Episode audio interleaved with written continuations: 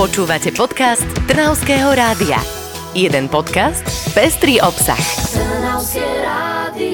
Máme pôstne obdobie, o chvíľu príde Veľká noc, ale ešte predtým zvyknú veriaci navštevovať jedno miesto v rámci celého Slovenska, nielen u nás v našom kraji alebo v Trnave. A dnes sa o týchto miestach budeme rozprávať s kunzhistoričkou Emiliou Valachovičovou. Ahoj. Ahojte. Tak poďme teda na tú prechádzku, napríklad po Trnave. Kam sa vyberieme dnes?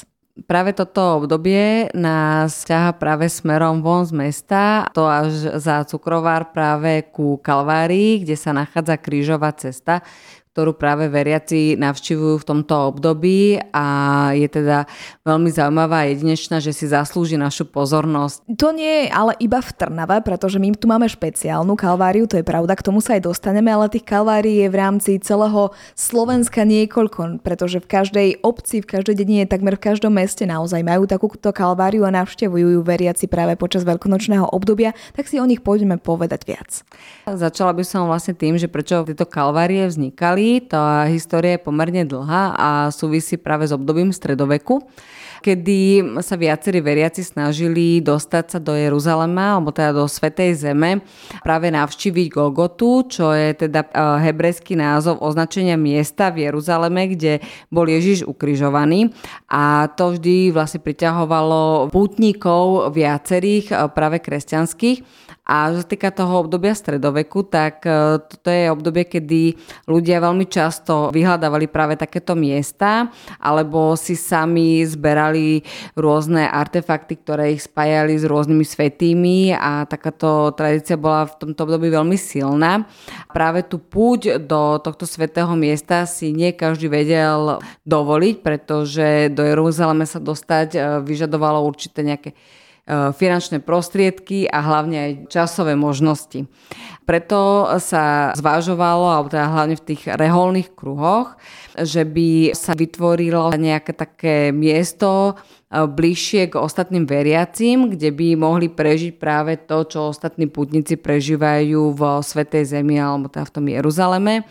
A takto vznikla práve idea vytvorenia krížových ciest alebo teda kalvárií, ale rovnako tieto miesta, táto svetá zem, bola spojená aj s tým, že veriaci verili, že tam nájdú napríklad uzdravenie. Áno, rozhodli sa ísť na púť buď preto, že boli chorí a potrebovali Božú pomoc, alebo bol druhý prípad, kedy ležali doma veľmi chorí a modlili sa k Bohu a slubovali, že ak im pomôže vyzdraviť sa, tak absolvujú túto púť do Svetej Zeme. Toto bolo obdobie, kedy ľudia brali svoje sluby alebo modlitby veľmi vážne a keď už raz Bohu slúbili, že sa tejto púte zúčastnia, tak naozaj sa jej aj museli potom zúčastniť. Čiže to nebolo takéto vnímanie, ako dneska poznáme, že niečo slúbim a nesplním a nič sa nestane.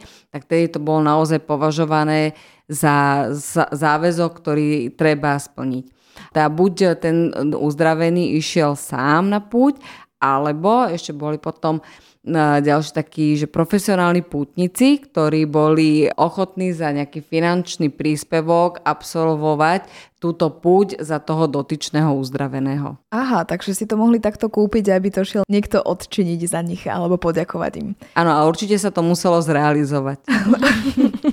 Potom ale postupom času si spomínala, že túto Golgotu ako keby rozšírili aj na iné časti sveta, že to nebolo iba teda vo Svetej Zemi.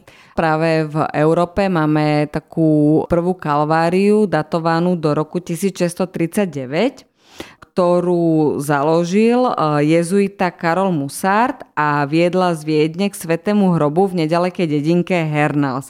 A práve tá bola teda inšpiráciou pre tvorbu Kalvárií potom v rámci Európy. A ako som spomínala, že teda išlo o jezuitu, tak práve jezuitské rády tam, kde pôsobili, tak vytvárali práve kalvárie.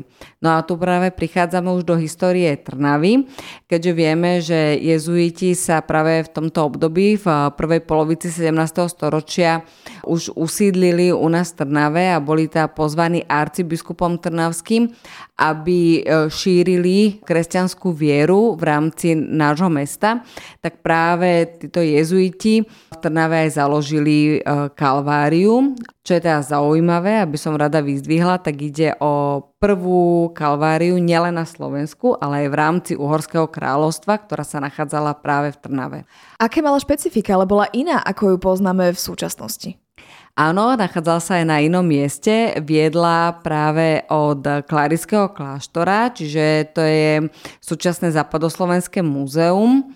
Tam sa nachádzala Golgota a odtiaľ teda bolo 7 zastavení, ktoré boli postupne rozložené po meste a ich ukončenie bolo v Modránke pri kostole. Vieme ich aj v súčasnosti nájsť ešte nejaké pozostatky alebo už vôbec nie? E, nachádza sa jedna kaplnka v múre e, práve Mestského amfiteátra, čiže tá sa nám zachovala do súčasnej doby, čiže vieme, že práve tá kaplnka najbližšie ku Golgote mala podobu e, takú, ako môžeme vidieť aj dnes a nie teda všetky tie zastavenia mali podobu kaplnky, ale boli aj napríklad stĺpy.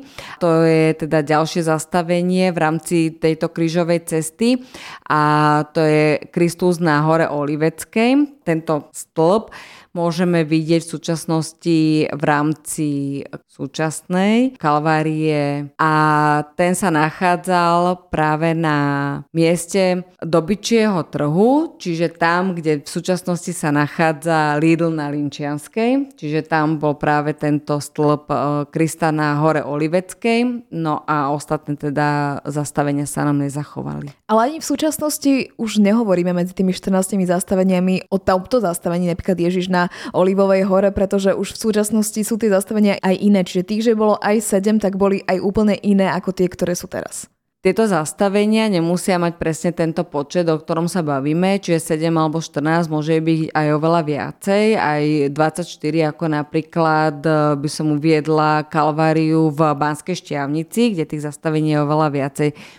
Vždy záviselo od finančných možností objednávateľa, koľko zastavení daná kalvária bude mať. Ale ako sme už hovorili, dnes sa tá kalvária v Trnave nenachádza tam, kde bola pôvodne. Tak eh, kedy a ako došlo k tejto zmene? Tým, že jezuiti tu neboli konštantne celý čas, tak eh, nemala nejakého udržiavateľa, eh, kto by sa o danú kalváriu staral. Preto mesto objednalo výstavbu ďalšej kalvárie. To bolo v 30. rokoch 18. storočia, čiže v tomto čase fungovali až dve kalvárie v jednom meste. Keďže aj táto druhá kalvária začala časom chátrať, tak mesto nakoniec objednalo ďalšiu e, kalváriu a tá je teda z roku 1901 a nachádza sa práve vo veľkom parku, ktorý poznáme aj pod týmto pojmom kalvária a môžeme ho vidieť do súčasnosti. Mne tak zaujímalo, že si povedal, že začala chátrať, že od čoho to závisí, že táto tam stojí od roku 1901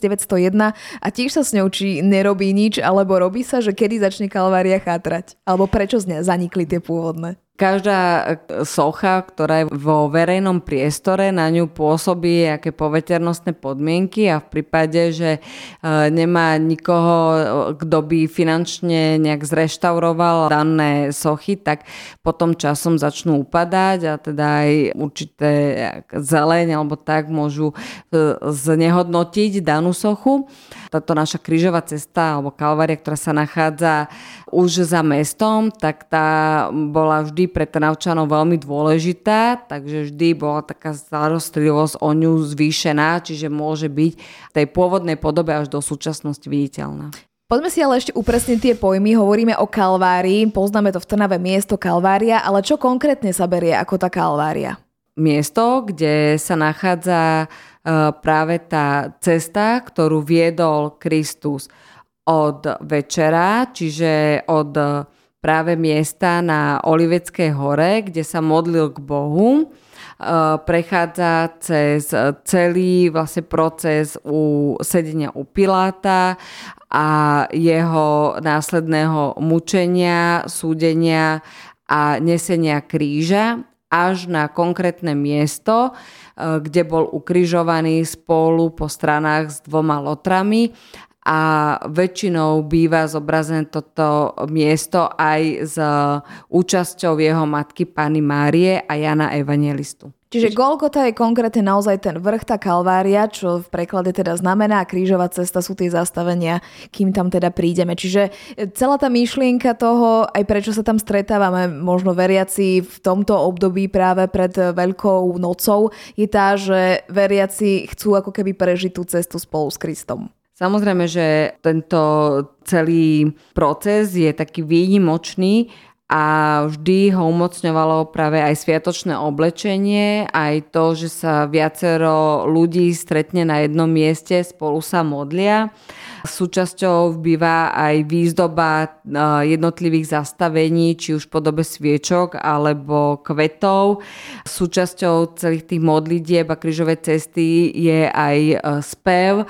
Je to taký ten spoločný zážitok viery, ktorý sa nesie celým týmto procesom. Keď si máme trošku ale aj architektonicky priblížiť tieto kaplnky v súčasnosti, vieme si k ním niečo aj viac povedať. Ja viem napríklad to, že oni sú síce v dvoch radoch, ale jedna je tak vychýlená na konci. Samotné vytvarné spodobenie krížovej cesty je rôzne. Záleží od obdobia svojho vzniku a zároveň aj od možností finančných, ktorý mal dávať daný objednávateľ. Čo sa týka Trnavy, tak tu je samozrejme základný materiál tehla, tak ako poznáme na všetkých našich e, pôvodných stredovekých domoch v rámci mesta. To sa nezmenilo, čiže to je taký ten nosník toho celého.